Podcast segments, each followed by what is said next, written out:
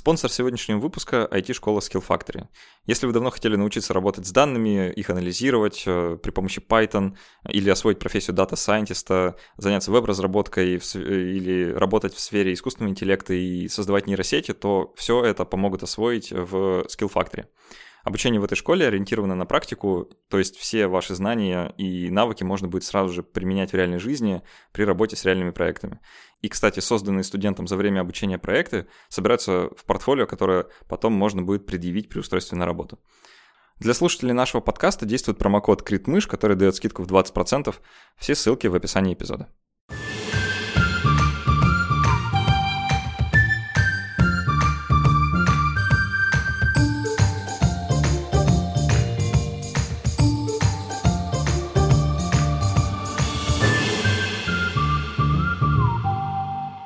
Привет, это Критмыш, подкаст для тех, кто мыслит критически. Меня зовут Александр Головин, и сегодня напротив меня находится Катерина Губа, директор Центра институционального анализа науки и образования Европейского университета. Привет. Привет. Мы сегодня поговорим, собственно, как и твоя аффилиация, про очень непростую тему. Поговорим про проблемы современной науки, э, что там происходит, как выглядит э, работа ученого на сегодняшний день, э, почему они делают то, что делают – и главное, какие там есть э, проблемы и непонятности, что с этим всем делать. Прежде чем мы начнем непосредственно это обсуждать, должен сказать пару слов. Во-первых, спасибо нашим патронам на сервисе patreon.com. Это те ребята, благодаря которым существует этот подкаст, э, благодаря которым мы выходим уже больше года и продолжим выходить. Так что спасибо вам огромное. Э, и всем тем, кто к нам присоединился вот последние месяцы, особенно большое спасибо. Мы специально для патронов делаем довольно много всякого. А, в частности, записываем маленькие дополнительные эпизоды сразу после основной части. А, а для патронов от 5 долларов мы выпускаем целый отдельный подкаст, который называется «Критмыш премиум», а, и разыгрываем книги каждую неделю от нашего книжного партнера издательства «Ман Иванов и Фербер». И вот на этой неделе это будет книга «Как работает наука», которая набита просто разными фактами и наглядными представлениями о том, как устроен наш мир – вот. Э, Катерина, если ты не против, я тебя попрошу в конце какое-нибудь послание написать для одного из патронов, кому это достанется. Не против? Хорошо. Нет. Прекрасно. А, ну что, э, давай начнем вот с чего. Я, когда поступил в аспирантуру, э, я впервые услышал от преподавателя по английскому в своей аспирантуре эм, publish or perish. Давай раскроем, что это такое, что это за явление и почему ученые так часто о нем как-то упоминают и говорят. А, Publish переш. По-русски его можно перевести как «публикуйся или проиграешь», или «публикуйся или погибнешь». Вот мне чаще второй вариант говорили, это более да. такой мрачный. А, в интернете можно найти множество разных картинок смешных, где показывают, как вот ученый бедный гнался, гнался за публикациями. И умер. И все равно умер, да. Получается, что, возможно, в этой гонке практически можно очень сложно выиграть. А есть любопытное расследование, которое касается факта самого появления этого призыва или вообще утверждения. Кажется, что, возможно, это какой-то отголосок современной истории. Вот пришли разные эффективные менеджеры, решили сделать науку эффективной. И они придумали, что нужно оценивать ученых по количеству их публикаций, и теперь вот мы все должны жить под этим лозунгом «публикуйся или проиграешь». Но на самом деле этот лозунг был известен еще там, в начале 20 века точно.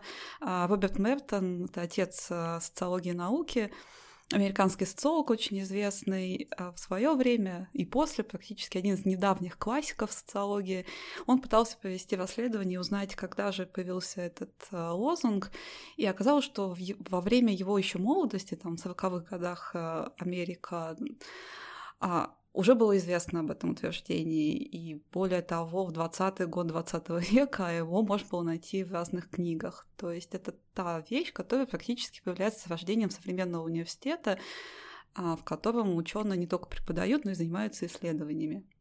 Такая вот предыстория. То есть не, не то чтобы новое явление, но и не сильно старое, наверное. Да. А, вообще, получается, что это все, вот это выражение «публикуйся или вымри», оно завязано на эм, какие-то KPI, да, или, не знаю, целевые точки, которых, показатели, которых должен достигать ученый, чтобы, чтобы что? Вот э, давай с мотивацией, наверное, разберемся, почему ученые все-таки в эту гонку вступают. Да, это очень интересный вопрос, потому что э, возьмем, например, первую часть этого выражения «публикуйся». В принципе, если спросишь любого ученого, что самое главное в его деятельности, он скажет там заниматься исследованиями. И, естественно, результат этих исследований это публикация. Или это статья, или это книга, или статья в, кни... в книге коллективной. Получается, почему есть какая-то проблема вообще с лозунгом «публикуйся». А проблема начинается с тогда, когда появляются какие-то более конкретные требования к тому, сколько публикаций должен ученый произвести за определенное количество времени, и появляется некоторый кнут и пряник. Пряник — это некоторое количество бонусов, которые ученый получает, если он это требование выполнит. Например, он может получить продвижение по, в карьере академической, он может перейти с одного ранга в следующий ранг, он может получить послабление, например, меньше читать курсов для студентов, больше заниматься наукой, и в конце концов он даже может получить денежный бонус, и Россия, так же как и Китай, например, известна своим количеством надбавок, которые прямо вот в эквиваленте, в рублевом эквиваленте существуют. А кнут это может быть а, а, уход из академии, потому что человек как бы не справился с теми ожиданиями, на которые институция на него возлагает. А почему вообще стали э, оценивать ученых по публикациям, а не по каким-то другим критериям? Это тоже интересный вопрос. И кажется, что здесь э, просто есть проблема с тем, как его оценивать еще. Вот мы, как ученые, занимаемся разными вещами, и не только исследованиями. То, что мы занимаемся преподаванием, а мы занимаемся чем-то вроде то, что в английском называется сервис. Иногда это связано с тем, что мы помогаем университету управляться наилучшим образом. То есть мы сидим в каких-то комитетах и решаем вопросы. Это тоже часть работы э, человека, который работает в университете. А, но самое главное, что он занимается, это преподавание и исследования. Но оценить преподавание очень сложно. Это какая-то тонкие материи, вокруг которого просто сломали копья, как его оценивать.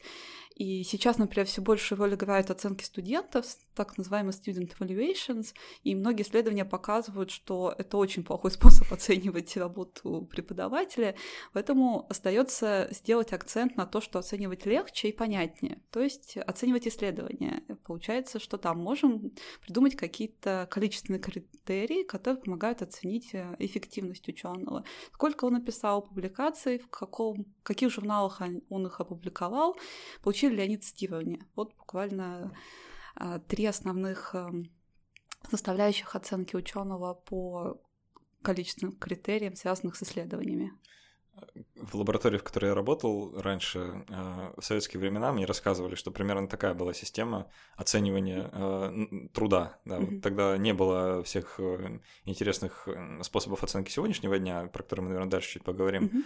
Но там тоже была нужда как-то количественно измерить, а что же, собственно, происходит и какой, ну, какая лаборатория лучше работает. И там отчитывались страницами научных трудов печатных. То есть вот написали столько-то произвели тысячу mm-hmm. научных страниц. вот это был отчет, э, просто количество страниц. Что ну, довольно странно, да, и сразу mm-hmm. наводит на мысли, что люди ну, писали там разное, да? в том числе для того, чтобы добить объем. Если хоть кто-то когда-нибудь писал дипломную работу, наверняка знает, что есть куча разных способов ну, налить туда что-нибудь, чтобы это было больше. Потому что есть требования, да, и под эти требования люди подгоняют свою работу. А в современной же науке сейчас э, никто уже печатными листами, конечно, не оценивает, ну, может, где-нибудь разве что. А, ну, есть более сложные методы, а, в частности, знаменитый индекс Хирша, про который, я уверен, э, большинство слушателей слышало так или иначе где-то, что ученые им меряются а, как будто каким-то органом и как-то всячески стараются его увеличить, и соответствующие предложения вместе с другим спамом им приходят э, на почту. Вот, давай немного об этом поговорим, что же это за индекс такой и почему он в контексте разговора «Публикуйся или вымри» важен. Индексы, то есть когда ученые критикуют разные попытки их измерить, они часто говорят про бесчисленные разные индексы, количественные индикаторы, но в действительности, мне кажется, у нас есть всего несколько таких универсальных э, параметров или индикаторов, по которым уже принято в самых разных странах и в самых дисциплинах что-то измерять, э, касающееся исследований ученых. Действительно, а, индекс Ивша — это один из таких э, параметров. Второй, я бы сказала, это импакт-фактор, ну, еще по старинке кто-то считает абсолютное количество цитирований или абсолютное количество публикаций, которые там получил ученый. Хотя вместе с этим а, сообщество наукометристов, оно не стоит на месте, оно развивает каждый год разные новые индикаторы, но почему-то ни один из этих индикаторов пока еще не увидел такой, такой известности, как индекс Хирша или импакт-фактор. Возможно, все дело с тем, что это очень простые по своим подсчетам индикаторы, то есть э, они очень понятны интуитивно, там, импакт-фактор, например, там, в среднем, как цитируются статьи в журнале, или индекс Хирша, а, когда мы знаем, как, э, сколько ссылок получают статьи ученого не в абсолютном количестве, а сколько раз процитировано было несколько статей ученого. То есть, если наши да, слушатели не знают еще, как устроен этот индекс, то здесь нужно пояснить, что, например, если индекс Хирша 4 у человека, это означает, что не меньше четырех статей получило как минимум 4 ссылки. То есть у него может быть 104 э, статьи, 100 да. из которых ни разу не процитированы, да. 4 из которых процитированы каждый по 4 раза, и того индекс Хирша равен 4. Да. Если у него 100 статей, каждый из которых процитирован 100 раз, индекс Хирша равен 100. Но таких людей, наверное, нет. Хотя, ну нет, нет, скорее всего нет. А, то есть он как бы взвешен на количество статей. И на э, количество ссылок, которые они получают. Да. А, казалось бы, хорошая идея вот ну, так как-то измерять, и действительно популярность этого индекса как метода измерения, наверное, говорит о том, что он более удачный, чем вот просто считать количество цитирований, а, потому что ну, мало ли, кто с какой скоростью статьи производит, да, это все усложняется, когда мы перескакиваем из области в область, mm-hmm. да, если мы говорим о молекулярных биологах или о математиках, две большие разницы в том, какой у них разброс будет под цитированием. А, ну, вроде бы ничего, ну, нормально работает, а в чем проблема? А проблема начинается с тем, что этот индекс может хорошо работать для одних групп ученых, но плохо работать для других. Например, очень сложно оценить по индексу Хивша молодых ученых. То есть, если человек написал всего три публикации, то его там индекс Хивша там больше трех в принципе не может быть, получается. Даже если его статьи там по 10 раз процитированы. Да, то... и еще индекс Хирша растет э, со временем, даже если вы перестали быть продуктивным ученым. То есть вы вообще перестали публиковаться, вот написали когда-то свои там 20 статей, и они продолжают э, цитироваться, индекс Хирша растет. И, например, если какая-то институция собирает количественные показатели о своих э, сотрудниках каждый год, и у них есть там такая табличка, там, индекс Хирша в 2017 году, в 2018, 2019, даже если человек ничего не публикует там последние 5 лет, индекс Хирша будет его расти, потому что люди продолжают цитировать его работы. Получается, что он не очень хорошо подходит для того, чтобы актуально оценивать э, продуктивность, эффективность ученых вот прямо здесь и сейчас, о чем часто думает администратор. Ему нужно вот здесь и сейчас понять, хорошо ли поработали там ученые в прошлом году или не очень. Поэтому на самом деле я не, я не уверена, что индекс Хирши используется для оценки ученых прямо вот администраторами, которые сидят где-то в своих кабинетах и используют какие-то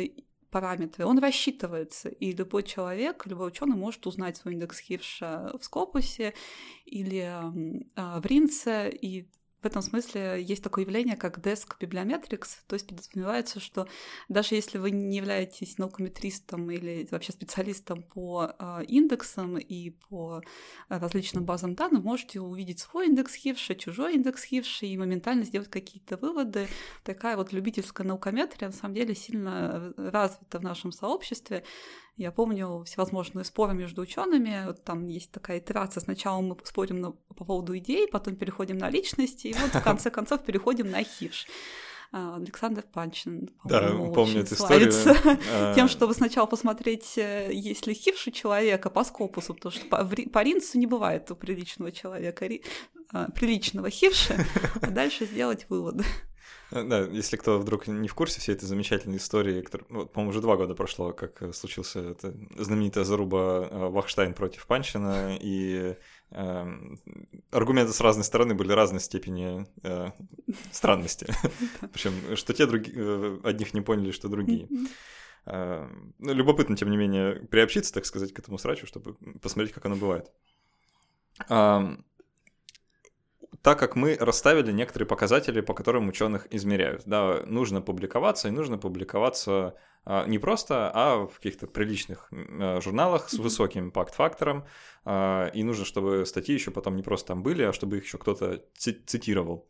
Мы, с одной стороны, здесь есть некоторый такой философский странный подтекст, что мы навешиваем какую-то очень большую ценность вот на сам факт цитирования. Да, что будто бы цитирование — это то, к чему ну, где, не знаю, вся наука вот на это завязана будто бы, да, что если работу протестировали, значит, она хорошая а если не процитировали, значит плохая. Uh-huh. Вроде бы неплохое предположение, с одной стороны, но с другой стороны, если попытаться его раскрутить, становится понятно, что, ну, наверное, бывают случаи, когда работа хорошая, но вряд ли ее процитируют там тысячи раз.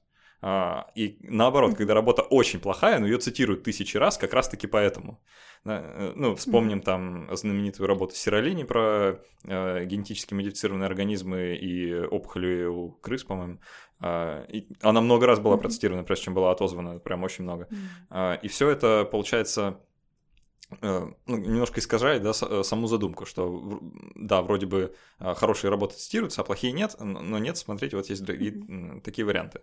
Вот, э, это с одной стороны. А с другой стороны, сам факт того, что мы это тестирование так сильно любим и хотим, чтобы их было больше, ученые на это и рассчитывают, и стремятся. Я не помню, как называется вот это Э, не парадокс, да, а как правило, э, когда появляется система оценки, и система начинает работать на систему оценки. Закон Гудхарта. О, точно, закон Гудхарта. Ну, в общем, простая идея, да, что если вы кого-то оцениваете по чему-то, то он работает на это что-то, а не на изначальную идею. И получается, если с наукой изначальная идея, она какая-то такая высокоморальная и духовная, что давайте мы будем исследовать окружающий мир, и посмотрим, а, что мы из этого можем узнать mm-hmm. и как-то улучшить свою жизнь.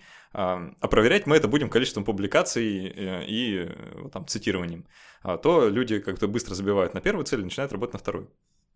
А, давай немного поговорим о том, как именно, какие стратегии ученые применяют, чтобы на этой системе поиграть, и как, как вообще можно это делать. О, здесь очень много чего можно делать. Э, есть э, такое полуисследование, которым я сейчас очень интересуюсь, потому что, опять же, множество прекрасных примеров прямо здесь под боком. Можно зайти в Линс и обнаружить все эти стратегии гейминга, манипуляции с показателями. А, и, и еще также очень интересная область, потому что ей интересуется не только в России, а в разных других странах, где ученые тоже на самом деле иногда вовлекаются в такие практики. Эта область называется исследование, исследование академик мискондакт, то есть исследование как раз каких-то этических нарушений в науке. И вся эта область сейчас стала бурно развиваться, потому что они стали включать в это понятие мискондакт не только такие грубые нарушения этики, как плагиат или фабрикация а, данных, но также а, они это называют questionable research practices, то есть какие-то практики, которые вроде бы и сложно из-за них только выгнать человека из науки, но тем не менее кажется, что он делает здесь что-то не то. И э, такие практики, например, включают э, самоцитирование, а, когда там, человек очень много начинает цитировать себя, его тоже какие-то показатели растут, и возникает, да, вопрос, а когда, всегда ли нам нужно цитировать э, свои собственные работы, сколько, какой процент самоцитирований считается еще пока приличным, а какой и не очень приличным. Недавно мы в Ринце обнаружили одного ученого, который э, получил 3000 ссылок. Из них 90% ссылок было получено а, за счет его собственных работ. То есть он писал, писал, писал кучу-кучу статей и везде ссылался на себя в большом количестве. Остальные 10% были получены за счет соавторов. В общем, а. есть у нас свои такие передовики в, в том, как можно играть с системой. И но такие же примеры можно найти в других странах. Вопрос, в каких странах их больше, наверное, тоже интересный эмпирический вопрос. Но пока все-таки, наверное, там, где мы интуитивно думаем, что все с наукой более-менее благополучно, Великобритания, Германия, Штаты, там будет все благополучнее с тем, э, нас, как много ученых вовлекается в такие неблаговид, неблаговидные приемы используют. А в России масса примеров таких стратегий. С одной стороны, это публикации в псевдожурналах, то есть сначала, прежде чем себя процитировать, нужно где-то публиковаться. И здесь, опять же, если мы хотим сэкономить усилия на публикации, можем выбрать журналы, где практически нет никакого отбора и рецензирования, где очень быстро публикуют статью. И, наверное, там на каждый закрытый такой журнал появляется три новых журнала, потому что, кажется, это какой-то неубиваемый бизнес все еще в России. Есть а, люди в российской науке, которые посвятили практически жизнь свою разоблачению а, такого рода практик, в том числе и хищных журналов. А, Я Появился... думаю, что есть, есть люди, да. которые посвятили жизнь, наоборот, публикации в хищных журналах. Да, это такая борьба, это да, это, мне кажется, очень благородная работа, но вот, наверное, тут нужно выбрать, или ты занимаешься исследованиями, или ты занимаешься тем, что... Сторону силы, значит, нужно выбрать, да. Да. Я пока работал, ну, у меня была вот моя краткая исследовательская карьера, мне на почту спустя там где-то год начали приходить в довольно большом количестве ссылки с приглашениями на вот опубликуйтесь у нас, опубликуйтесь там, опубликуйтесь сям. Mm-hmm. А, довольно заманчивые периодически, и а, мой научный руководитель э, как не совсем, видимо, понимал, а, что это за ссылки, и говорил, а может, действительно, а почему бы и не здесь, вот, и а я тогда думал, ну, я не знал вот этого всего, да, о чем мы сегодня говорим, э, я думал, действительно, почему бы и не там, совсем не очевидно, да, получается, а почему, почему нет. А, ты вот сказала про стратегии, да, э, когда ученые сами себе накручивают цитирование за счет самоцитирования. Mm-hmm. А я читал, тоже пару лет назад случилась такая история, по-моему, в каком-то сибирском городке, уж не помню точно в каком, эм, в одном институте э, оказался ученый, у которого индекс Хирша там был эм, вообще астрономический, э, больше, чем там у ведущих ученых НАСА, эм, причем не самоцитирование, казалось бы, даже не соавторы. А секрет оказался прост. Они в этом институте выпускали журнал, и вот этот ученый был там то ли говорит коллеги, то ли... Наверное. Да, ну или главный редактор, не знаю, вряд ли главный редактор, но один из, видимо, людей, который может так как-то ручушки потянуть.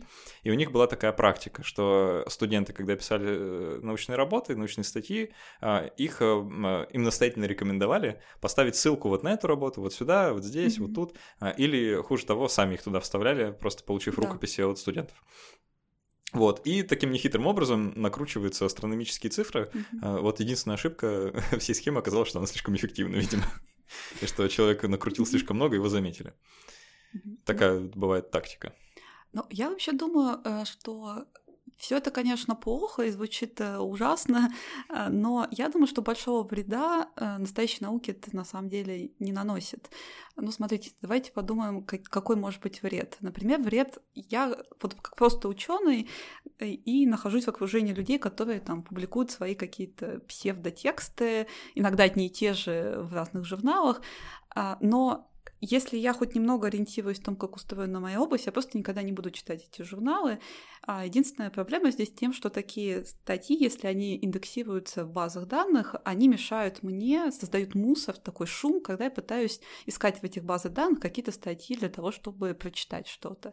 Потому что на самом деле Web of Science или Scopus, они создавались, э, вернее, Web of Science, это уже история э, не про Scopus, он создавался для того, чтобы облегчить ученым поиск литературы, потому что было очень много текстов, и непонятно, как следить за литературой, потом оказалось, что если, мы, если у нас будет доступ к тем ссылкам, которые получила статья, то если мы найдем хорошую статью, можем посмотреть одновременно, а кто ее процитировал, и найти какую-то такую ниточку исследований, которые являются схожими с этой статьей.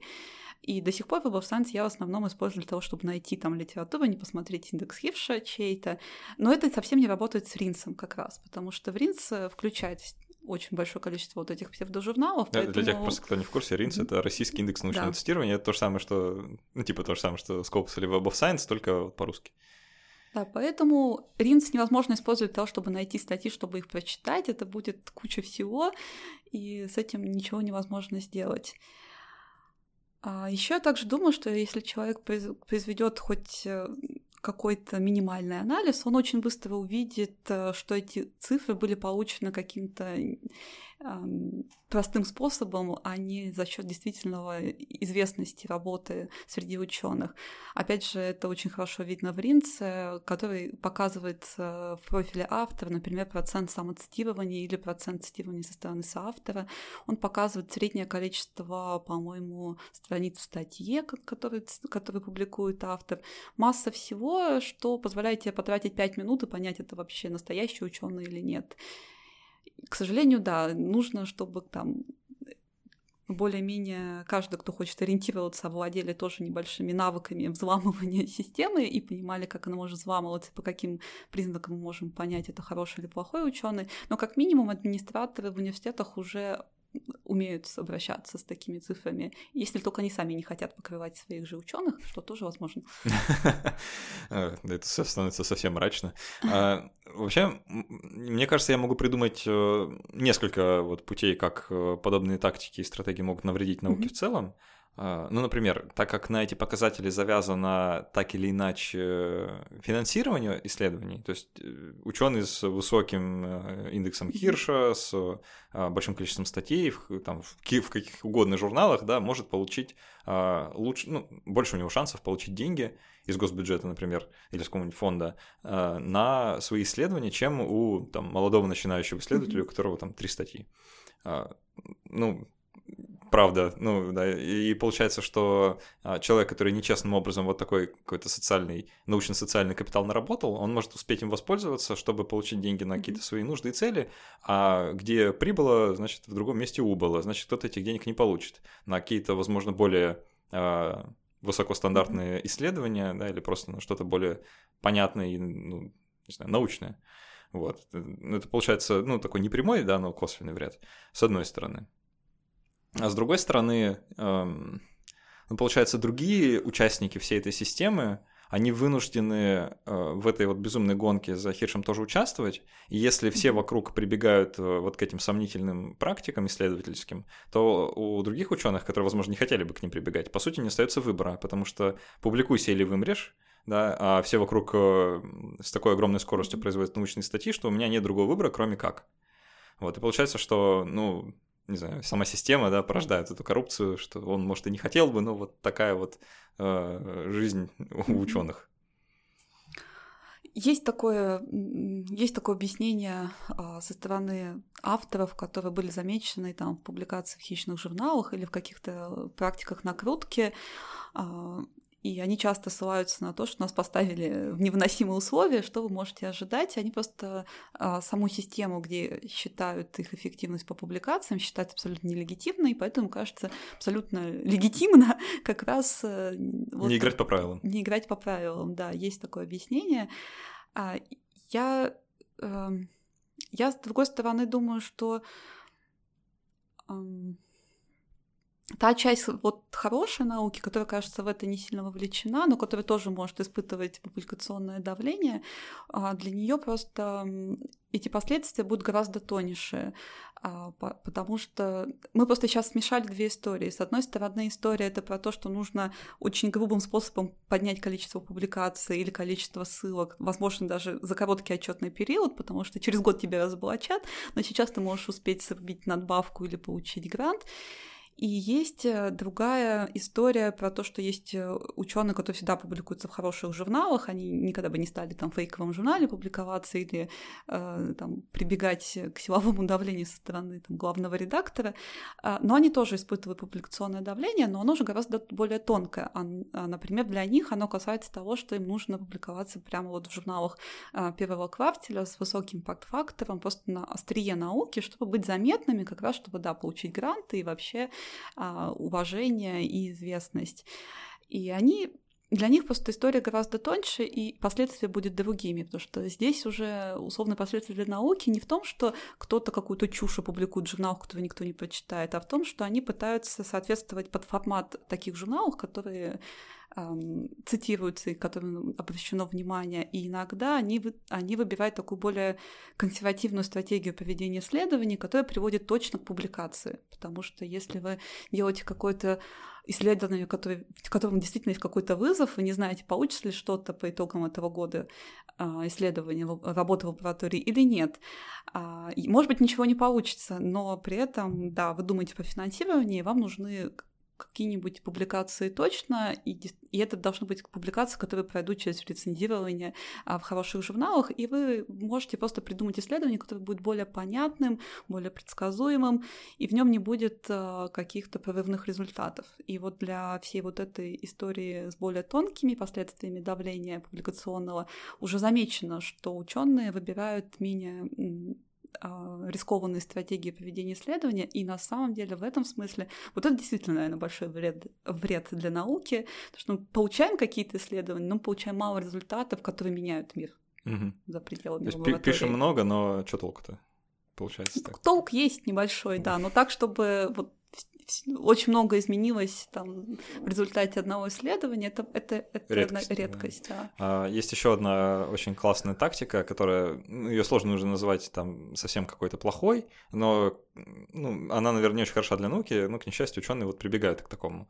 А, у нее вкус, вкусное название солями слайсинг, да, или нарезание солями, это когда, mm-hmm. а, вот представьте, вы ученый Эм, написали какую-то большую классную статью, работу, проделали, и все классно, здорово, вот э, большой, хороший, понятный текст, и вы так, М, я могу опубликовать одну статью сейчас, ее, наверное, куда-то возьмут, и я получу там свои цитирования, а, или я могу разрезать ее на 10 маленьких частей и опубликовать 10 статей прямо сейчас, и получить в 10 раз больше всего.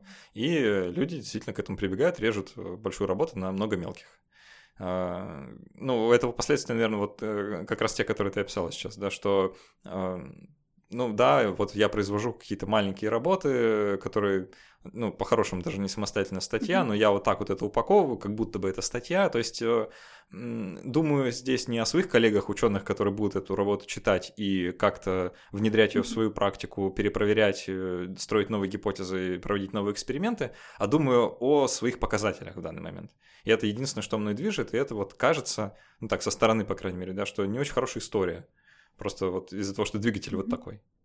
А, здесь такая небольшая оговорка. Я э, салами слайсинг, мне кажется, возможно, это одна из один из примеров а, таких мифов внутри академии, которые очень устойчивы. То есть у нас есть какой-то образ э, ученых и образ каких-то практик, куда они могут, что они могут делать, э, и какие-то есть истории, которые становятся очень видимыми и яркими. И салями слайсинг, возможно, возник из каких-то нескольких историй, где было там обнаружено, что ученый там опубликовал с десяток статей, которые различаются очень немногим по содержанию, но как будто разные. И если он был видным ученым, то все узнали про этот случай, и теперь кажется, что мы можем найти много таких примеров.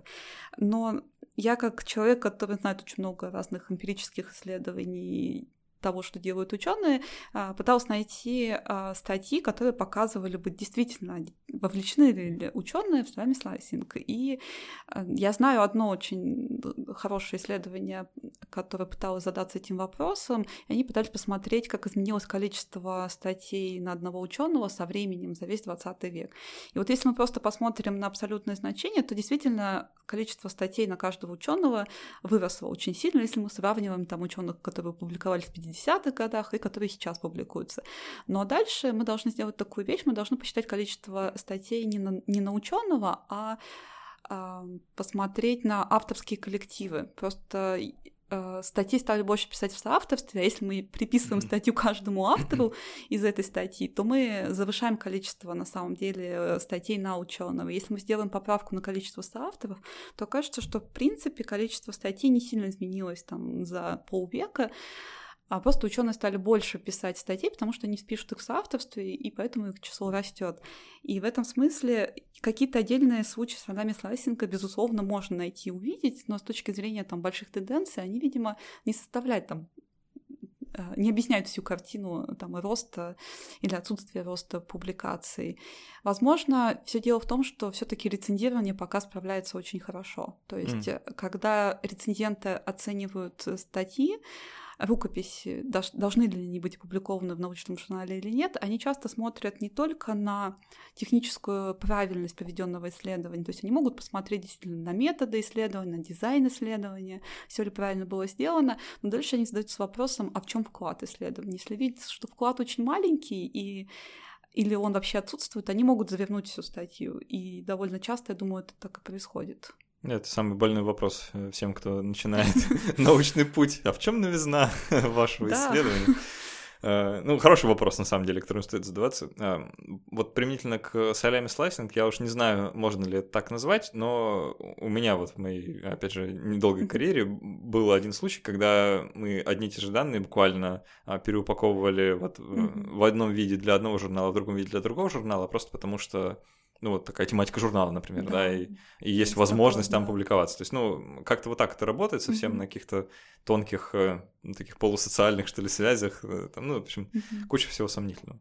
А, я думаю, мы после перерыва э, поговорим про журнальную систему, причем, причем здесь вообще журналы, э, и как они со своей стороны подливают масло в этот э, горящий огонь. Хорошо. все, вернемся после перерыва.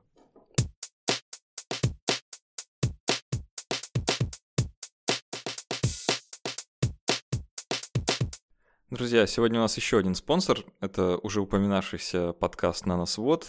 Это подкаст главы Руснана Анатолия Чубайса, где он с ведущими обсуждает все, что так или иначе связано с технологиями и инновациями, э, в частности, нанотехнологиями, как можно догадаться из названия, э, научной, технологической, экономической подоплекой нанотехнологий. Э, В последнем выпуске «Наносвода» как раз обсуждалось, что такое инновационные технологии и э, чем в первую очередь э, руководствуются инвесторы, когда приносят деньги в какой-нибудь стартап. А Должны ли они вообще думать о прибыли, или они должны ставить вперед саму технологию, вообще то, что они делают что-то крутое. А, Вообще довольно любопытный взгляд на науку в этом подкасте можно услышать, потому что если в Критмыше мы обычно говорим о науке как о чем-то таком фундаментальном, про исследование природы и Вселенной, то э, в наносводе люди конкретно так обсуждают э, науку как продукт, да, э, что можно сделать с технологиями, как на этом заработать и как вообще технологические компании появляются и существуют, что довольно любопытный и для меня очень неожиданный разрез. А, Так что слушайте подкаст «Наносвод» во всех приложениях для подкастов, там, где вы этот подкаст слушаете. Все ссылки, как обычно, в описании.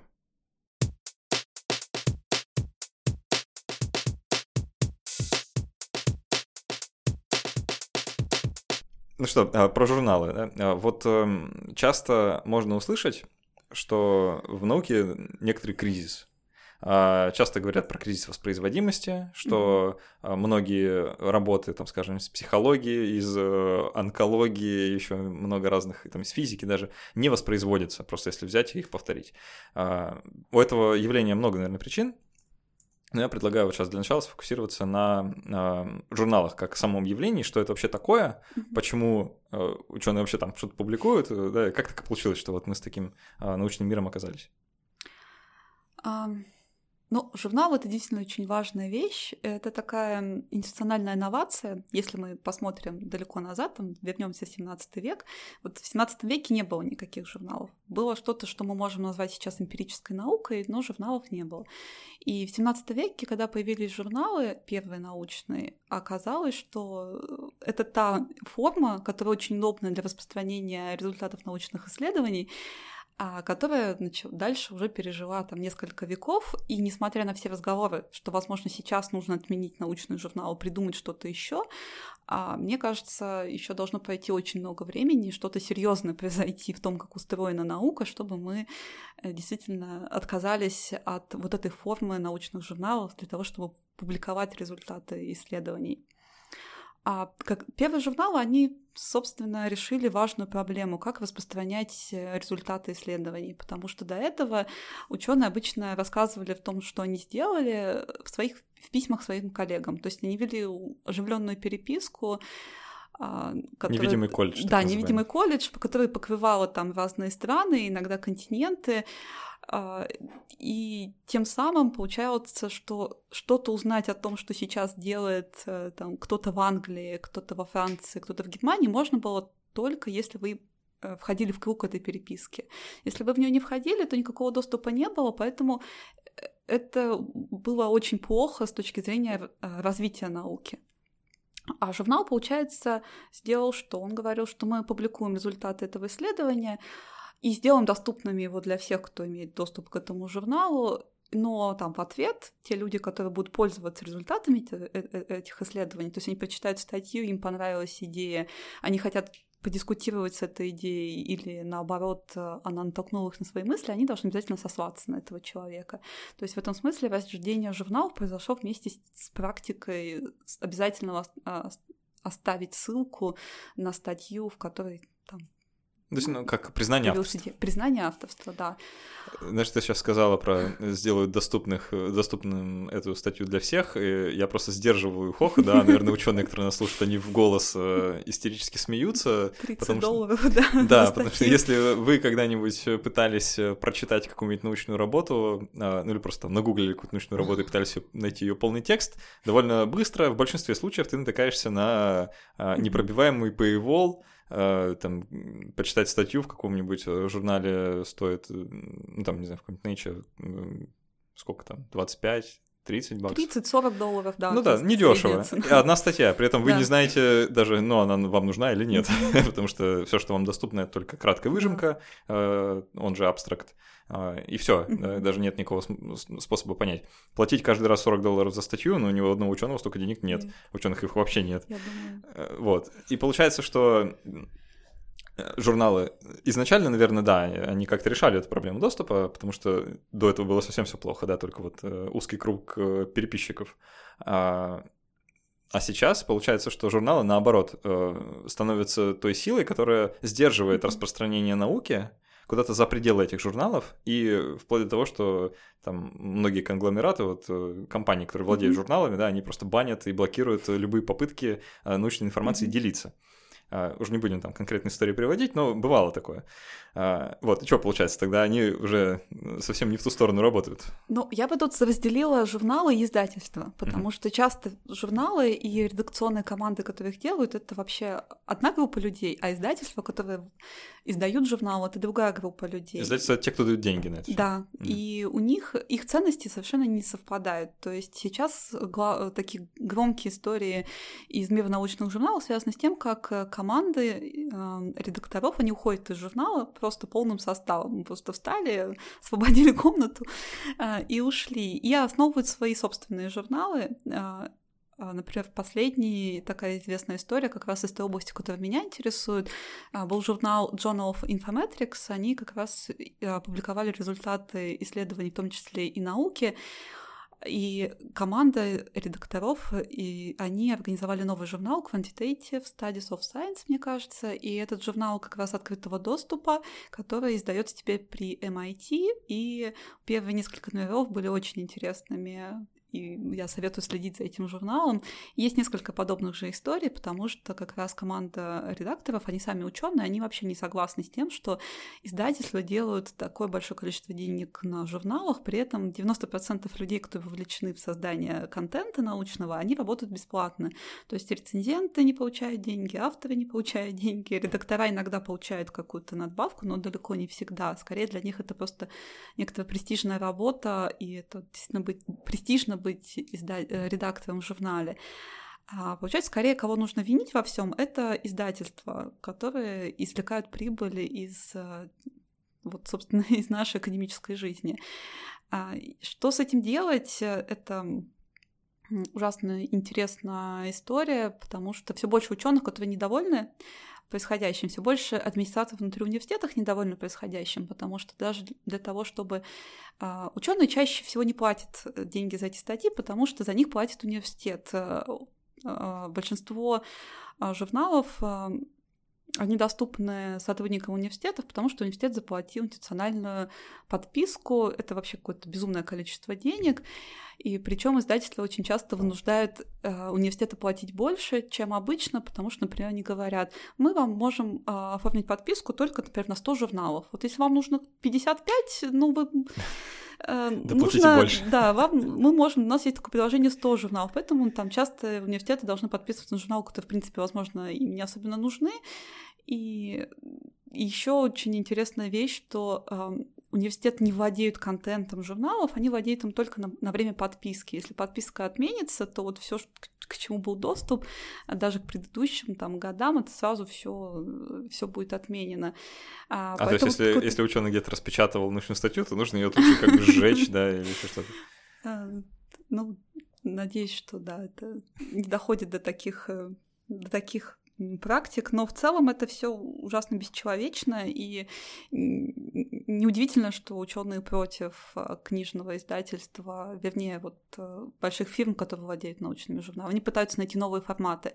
Но просто проблема в том, что нау... издание научного журнала требует денег, кто-то должен платить. А вот издательства говорят, что мы вообще не извлекаем много прибыли, просто это такое дорогое удовольствие, что мы должны делать э, такие высокие цены. Им не верят. По другим, я, я не верю, например. По каким-то другим расчетам люди показывают, что нет, они просто э, преувеличивают издержки на, на издание журнала, на самом деле их прибыли огромные. А, а просто э, так, чтобы люди примерно представили масштаб э, бедствия, э, там чуть не 90, я вот не помню точное соотношение, но огромное количество журналов вообще принадлежит там двум или трем издателям да. всего. В социальных науках 70% журналов издается двумя издательствами, кажется. Это, это, мне кажется, вообще во всей науке примерно такая же ситуация. Да. Просто раньше, на самом деле, издать... чаще всего журналы издавались университетами, и они тоже, университеты, э, просили какие-то деньги за доступ к журналу. Это была просто годовая подписка, как вы там выписываете сканворды, не знаю, так можно было выписывать научные журналы. Но э, цены различаются на порядок, ну не на порядке, но в несколько раз они различаются между журналами, которые издаются университетскими издательствами, и журналами, которые издаются коммерческими большими фирмами. Но вопрос в другом, вопрос в том, что кто-то это должен платить. Если, например, университеты не готовы издавать сами журналы, и мы не хотим, чтобы коммерческие издатели извлекали прибыль, то возникает третья модель, которая сейчас набирает обороты, что должен платить автор за то, чтобы не за то, чтобы прочитать статью, а за то, чтобы его статья была опубликована. Это как раз журналы открытого доступа. Да, открытого доступа. И в среднем это от 500 до 5000 долларов он должен заплатить за статью. И во многих естественных науках работают по такому принципу но там сразу эти деньги заложены в гранты научные, которые они получают, и даже такая статья расходов вполне себе легитимна, издательский процесс. Вот а... тут сейчас важно предостеречь, наверное, там, начинающего исследователя. Э, если пишут на почту люди и говорят, опубликуйтесь в нашем журнале открытого доступа за деньги, а, стоит все равно на всякий случай напрячься, и, ну, во-первых, а что это они мне пишут, а во-вторых, э, а действительно ли это нормальный журнал, э, то, что он открытый, не значит, что там нет лицензирования, он все равно должен по всем э, правилам научного журнала работать, просто платит не читатель, а платит mm-hmm. тот, кто публикуется, вот, поэтому, да, если, допустим, правильно. стоит не 500 долларов, а 5, то это уже повод, наверное. Про эм, предвзятость публикации хотел еще поговорить, потому что это тоже важная часть всей этой журнальной системы. Э, мы в первой части еще говорили, что ученые иногда выбирают специально такую стратегию э, и такие работы пишут, чтобы их точно опубликовали, потому что знают, что журналы любят. Да? А что журналы любят? То, что читатели любят. А читатели любят э, там, яркие, броские заголовки, которые переворачивают все с ног, с ног на голову, делают какую-нибудь сенсацию, э, ну или просто какие-то вот красивые, необычные. Обязательно с положительным результатом результатом. То есть мы что-то сделали, что-то получилось. А, мы что-то узнали новое, mm-hmm. а не то, что мы не узнали ничего нового, а, потому что отрицательный результат неинтересно. И получается, есть некоторое смещение, а, что в журналах публикуются работы, которые заведомо были обречены вот на некоторый успех, а те работы, которые не получились, они или вовсе не публикуются, убираются куда-то в стол, или ну, путем каких-то манипуляций превращаются из плохих в хорошие, да, вот э, путем всех тех сомнительных исследовательских практик, про которые уже была речь. А к чему все это приводит? Что у нас огромный пул работ опубликованный, да, и еще огромный пул работ, который не видим совершенно, который не опубликован или просто э, на этапе, там, ну, на уровне редакции э, отсеян э, и не видим для всего научного сообщества. И когда мы пытаемся сделать какие-то выводы э, там, о какой-то области, э, там, провести мета-анализ или еще что-то, э, если вы не учитываете вот этот целый пласт неопубликованных работ, у вас проблема. Да, вы сделаете неправильный вывод. Вот. Э, получается, что э, существует эта предвзятость, Э, что люди публикуют, э, ну, публикуются а, вот именно такие работы, а не какие-то другие. А, что с этим-то делать? С этим, да, с этим сложно, потому что, ну, мы сами не, с этим часто сталкиваемся, когда там, придумали исследование, провели исследование, почти никакая гипотеза не сработала. И вроде можно и так опубликовать, но прям чувствуешь сопротивление, потому что ты читаешь эту статью глазами рецензента, который э, не видит в этом хорошей и красивой истории, потому что просто авторы говорят, ну, мы придумали пять гипотез, они все очень логичные, но все из них э, не дали никакого результата. И из этого сразу хочется сделать другую историю. Сразу хочется, не знаю, шестую. придумать шестую гипотезу, потом все перегонать, все регрессии. Будто пятерых не было никогда, этих пятерых. Да, пяти, и здесь хорошо, э, является ли это вообще сомнительной практикой или нет, ну, в социологии, я думаю, есть даже мнение, что это не является сомнительной практикой. А в социологии есть мнение, что исследование такой э, действительно творческий процесс, когда ты начинаешь с одной идеи, с одного набора гипотез, а ты дальше проводишь исследование, читаешь что-то еще, натыкаешься на какую-то проблему, меняешь направление, и в конце у тебя получается другое исследование. И поэтому твой набор гипотез действительно может меняться. А главное, чтобы в конце сложилась какая-то история, получилось что-то, обнаружить какие-то закономерности. Иногда действительно просто это похоже по описанию на то, что люди, не получив результаты, придумывают на этом совсем другую историю и получают другие результаты.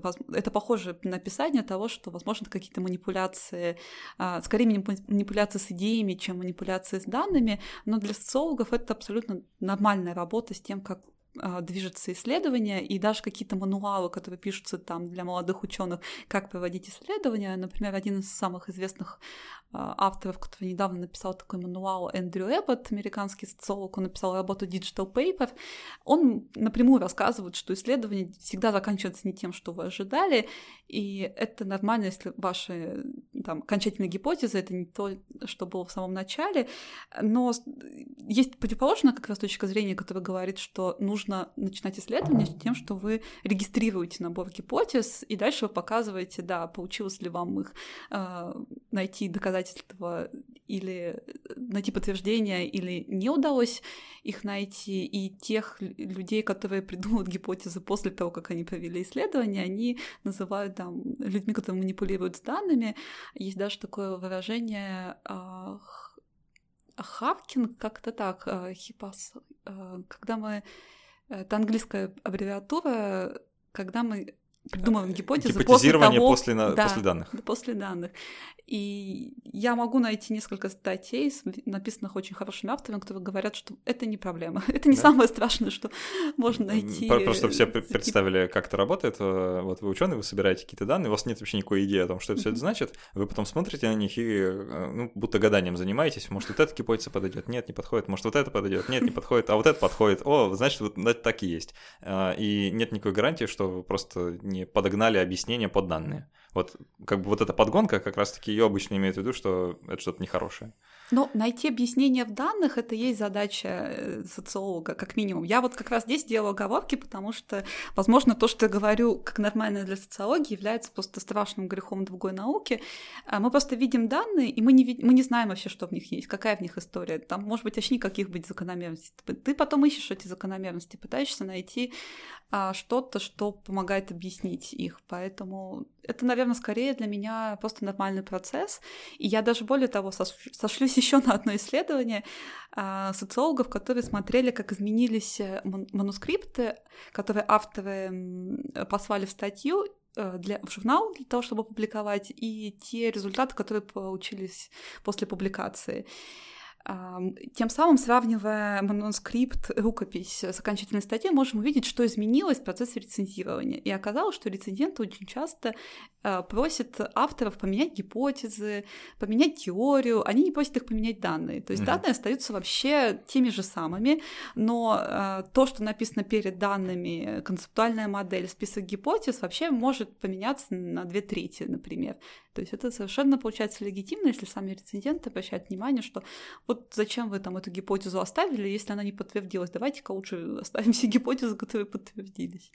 Это плавно нас подводит, э, наверное, к последней теме, которую мы успеем сегодня поднять. А, а все ли так э, с э, вот этим институтом рецензирования? А, сама вот эта концепция рецензент это, как правило, ученый, хорошо, если из той же или смежной области, который вслепую а, не зная, кто автор, пришедший к нему работе, работы, оценивает ее, с позиции, там, насколько она вообще э, с точки зрения науки нормальная, все ли там грамотно написано и правильно составлено, э, выставляет какую-то ей свою э, оценку, рекомендовать ее к публикации или не рекомендовать, и дальше отдает редакторам, ну или просто в редакцию журнала. Э, как ты уже сказал, как правило, людям за это не платят, хотя я знаю точно, что в некоторых журналах приплачивают э, рецензентам, насколько это вообще обоснованная практика, тоже сам вопрос. Но так или иначе, большинство рецензентов в мире, наверное, делают это добровольно, просто из любви к своей области, так сказать. А, и несмотря на то, что это чуть ли не золотой стандарт э, научного издания, что вот у нас есть рецензирование, там и без рецензирования вообще можно сразу э, ничего не смотреть, да, и не смотреть на те журналы, которые этим, этого не делают, но есть же несколько проблем э, вообще со всей этой историей. Во-первых, рецензентам не платят, у них мало мотивации да, а, потому что из любви к науке вот это вот не про всех людей. Mm-hmm. Это во-первых, то есть есть некоторая нехватка кадров и ресурсов, а нехватка ресурсов это значит большая нагрузка на всех, mm-hmm. а большая нагрузка это значит э, меньшее качество работы. А, соответственно, могут пропустить что-то, что проходить не должно, или наоборот. С одной стороны. С другой стороны, э, процесс должен быть ослеплен, по-хорошему, да, чтобы не было э, там какой-то личной борьбы, неприязни, предвзятости и вот этого всего. Но, как мы точно знаем из практики, это не всегда возможно даже, да, и не всегда работает. Например, если область очень маленькая, и человек, зная, кто, так как он в этой области работает, он знает, кто какими исследованиями занимается. Вот пришло исследование, он точно знает, что это вот э, тот самый, а я его ненавижу, он с другой школы вообще говорит, там, продвигает гипотезы, которые противоречат моей гипотезе, и я вот заворачиваю, значит, это все дело быстро под любым предлогом. Он-то, он-то не знает, что я его рецензирую. Вот. И все это наводит на мысли, что, ну, а что, действительно по-другому, что ли, никак? Может, можно как-то... А, здесь э, ты правильно сказал, что это золотой стандарт э, издания научного журнала, и в этом смысле есть э, как раз проблема, что это действительно стандарт, и он возник в вполне определенный исторический момент. Опять же, если мы немножко посмотрим назад, то там первые научные журналы и даже, наверное, научные журналы первой половины 20 века они издавались без такого стандарта. То есть зачастую просто главный редактор, он сам читал рукописи, которые у него были, и сам решал, а что нужно публиковать, а что нет. Если у него возникали сомнения, он мог спросить своих коллег по факультету, они могли ему подсказать. Но никто не писал рецензии, не было никакого слепого рецензирования. И мы до сих пор, например, в социологии читаем статьи, которые были опубликованы там, в первой половине 20 века, American Journal of Sociology или American Sociological Review, Review, лучшие журналы э, в социологии. Ну, мы продолжаем читать эти статьи, и многие из них очень хорошие статьи. Получается, что не всегда качество журнала на самом деле связано с каким-то внедрением золотого стандарта рецензирования. Но после того, как этот золотой стандарт появился, там где-то в 70-е, 80-е, когда вообще появился вопрос о том, что нам нужно сделать всю принятие решений наиболее прозрачным и защищенным от какого-то влияния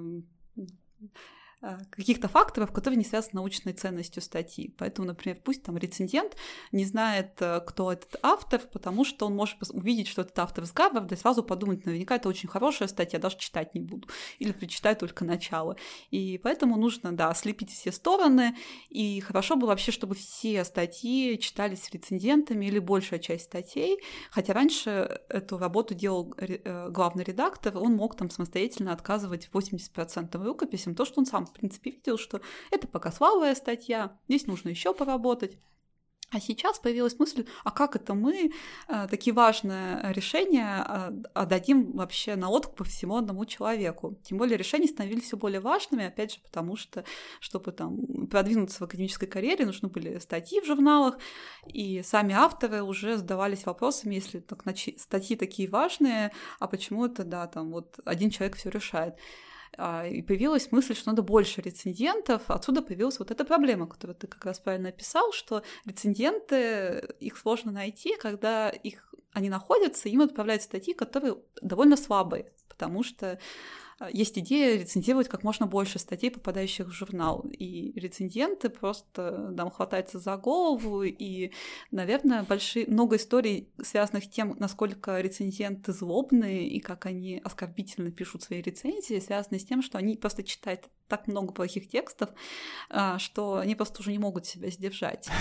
И сами рецензенты, они довольно часто продвигают мысль, что нам нужно отказываться от золотого стандарта рецензирования в сторону каких-то послаблений, как минимум э, позволять журналам очень высокую долю статей отказывать в виде desk reject. Desk reject — это когда вот э, статья читается только редактором, и редактор сам принимает решение, нужно ли ее дальше рецензировать или нет.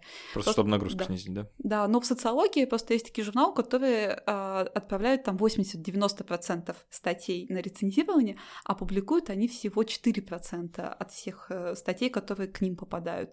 То есть, получается, сообщество работает э, на то, чтобы отказывать э, а, авторам, и понятно, что им все более, э, все более сложно и сложно вообще согласиться на эту работу. И здесь есть, э, есть много проблем рецензирования, которые можно решать, но иногда просто идеалы некоторые, которые связаны с некоторыми процедурами, они оказываются сильнее тех проблем, потому что вот есть идеал прозрачности, транспарентности, эм, каких-то процедур, которая защищена от ошибки, от влияния одного человека, и это очень сильный идеал сейчас в науке, поэтому придумываются какие-то процедуры, чтобы соответствовать этому идеалу, но эти процедуры оказываются очень проблематичными с точки зрения эффективности. Мне кажется, рецензирование очень неэффективная процедура, но она символически нагружена очень сильно.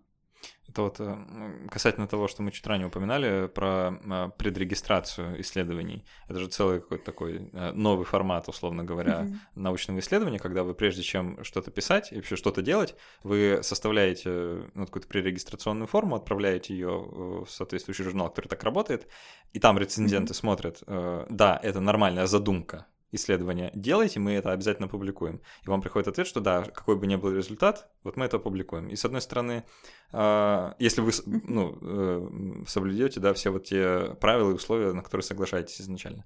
С одной стороны, это некоторым образом снижает, наверное, чуть-чуть нагрузку на рецензента, потому что ты читаешь пререгистрацию, а не э, полную работу, с одной стороны. А с другой стороны, э, они все равно, скорее всего, читают два раза, потому что когда еще придет полный текст.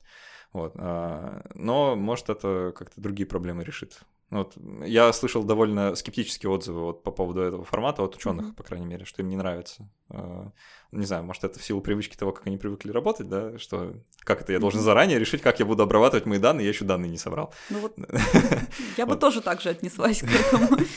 А, когда я пытался этот вопрос поднять в лаборатории, в которой работал, да, меня тоже пальцем у виска покрутили, сказали, иди-ка ты со своими идеями. Вот.